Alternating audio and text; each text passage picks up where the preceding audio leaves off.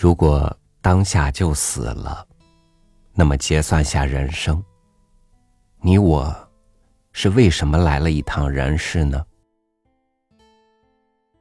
这只是一个假设的问题，但是这个问题的答案，就是我们活着的每一天。与您分享李汉荣的文章。我们活着是为了做什么？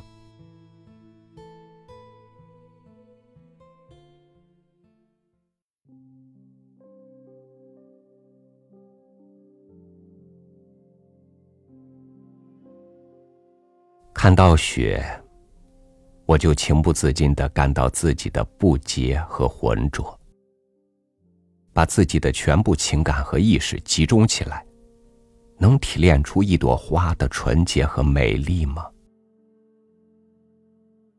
不忍心踩那雪地，脚上的尘埃玷污了它，记忆里就少了一个干净的去处。从一棵树下走过，总是感叹和敬畏。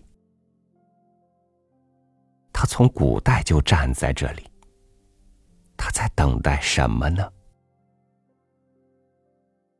他这样苍老，深深的皱纹让人看见岁月无情的刀刃。他依然开花结果，依然撑开巨大的浓荫。不管有没有道路通向他，他都站在这里，平静而慈祥，像一个古老的圣者的微笑。是一棵树，就撑起一片绿荫。它所在的地方就变成风景。风有了琴弦，鸟有了家园。空旷的原野有了一个可靠的标志。我生天地间，真比一棵树更有价值吗？我能为这个世界撑起一片绿荫，增添一处风景，能成为旷野上的一个可靠的标志吗？一棵小草。也以它卑微的绿色丰富着季节的内涵。一只飞鸟，也以它柔弱的翅膀提升着大地的视线。一块岩石，也以它孤独的臂膀，不顾风化的风险，支撑着倾斜的山体。一条鱼，一粒萤火，一颗流星。都在尽他们的天命，使无穷的大自然充满了神秘和悲壮。人是什么？人活着的价值究竟是什么？我们天天吃饭，除了少量被身体吸收，大部分都变成肮脏的排泄物。我们天天说话，口中的气流仅能引起嘴边空气的短暂颤动，很少能感动别人，也感动自己。话，基本上是百分之百白说了。我们天天走路，走到天边，甚至走到天外的月球，我们还得返回来，回到自己小小的家里。我们夜夜做梦。梦到走遍千山万水，醒来才发现自己仍然躺在床上。那么，人活着的价值究竟是什么？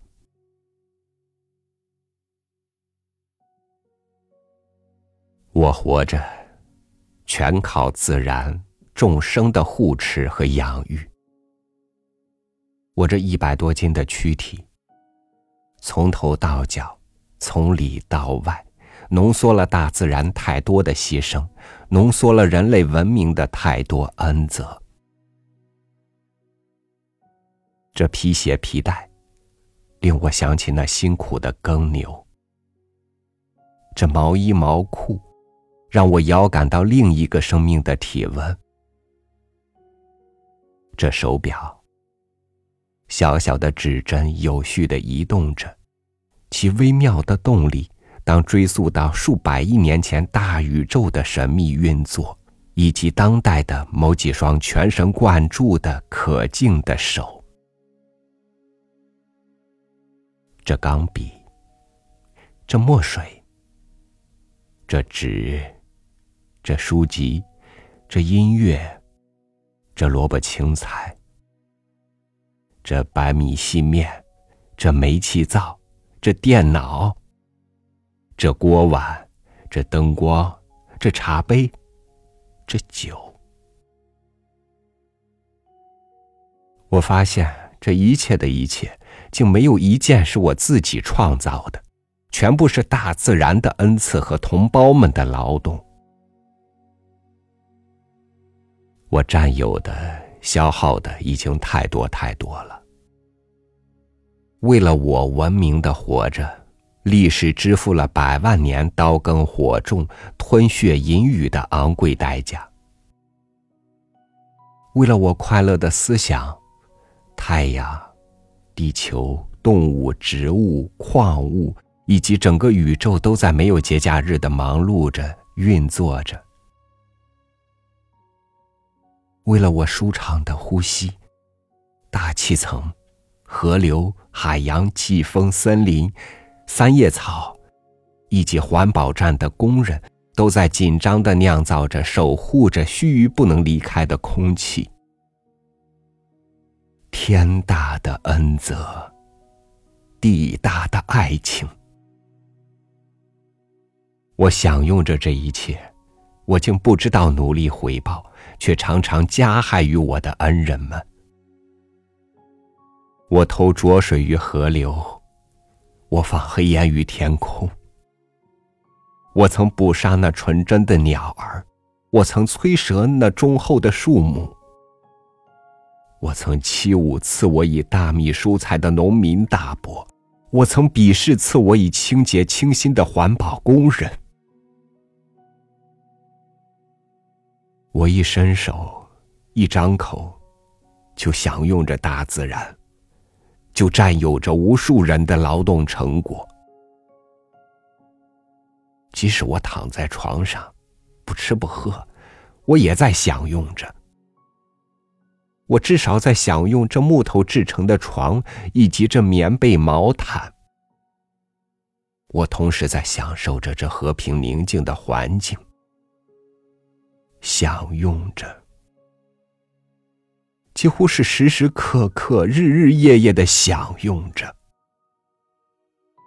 享用？难道人活着仅仅是享用？不是享用，不是享用。那么，人活着的意义究竟是什么？以真诚的感恩，去回报大自然的恩泽；以加倍的创造，去回报同胞们的创造。于是，感恩和创造就成为人生最动人、最壮丽的两个主题。于是，我听见万物都在默默的启示我：蚕说。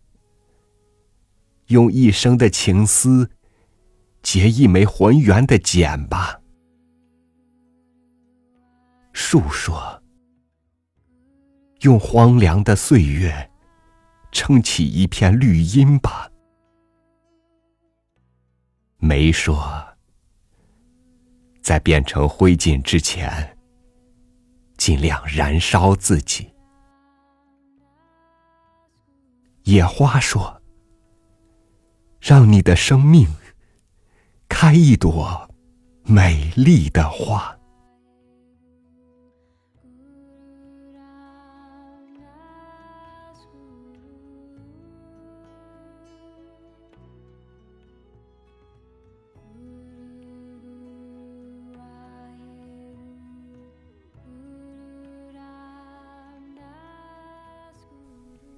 当我还是一个孩子的时候，我就很惧怕死亡。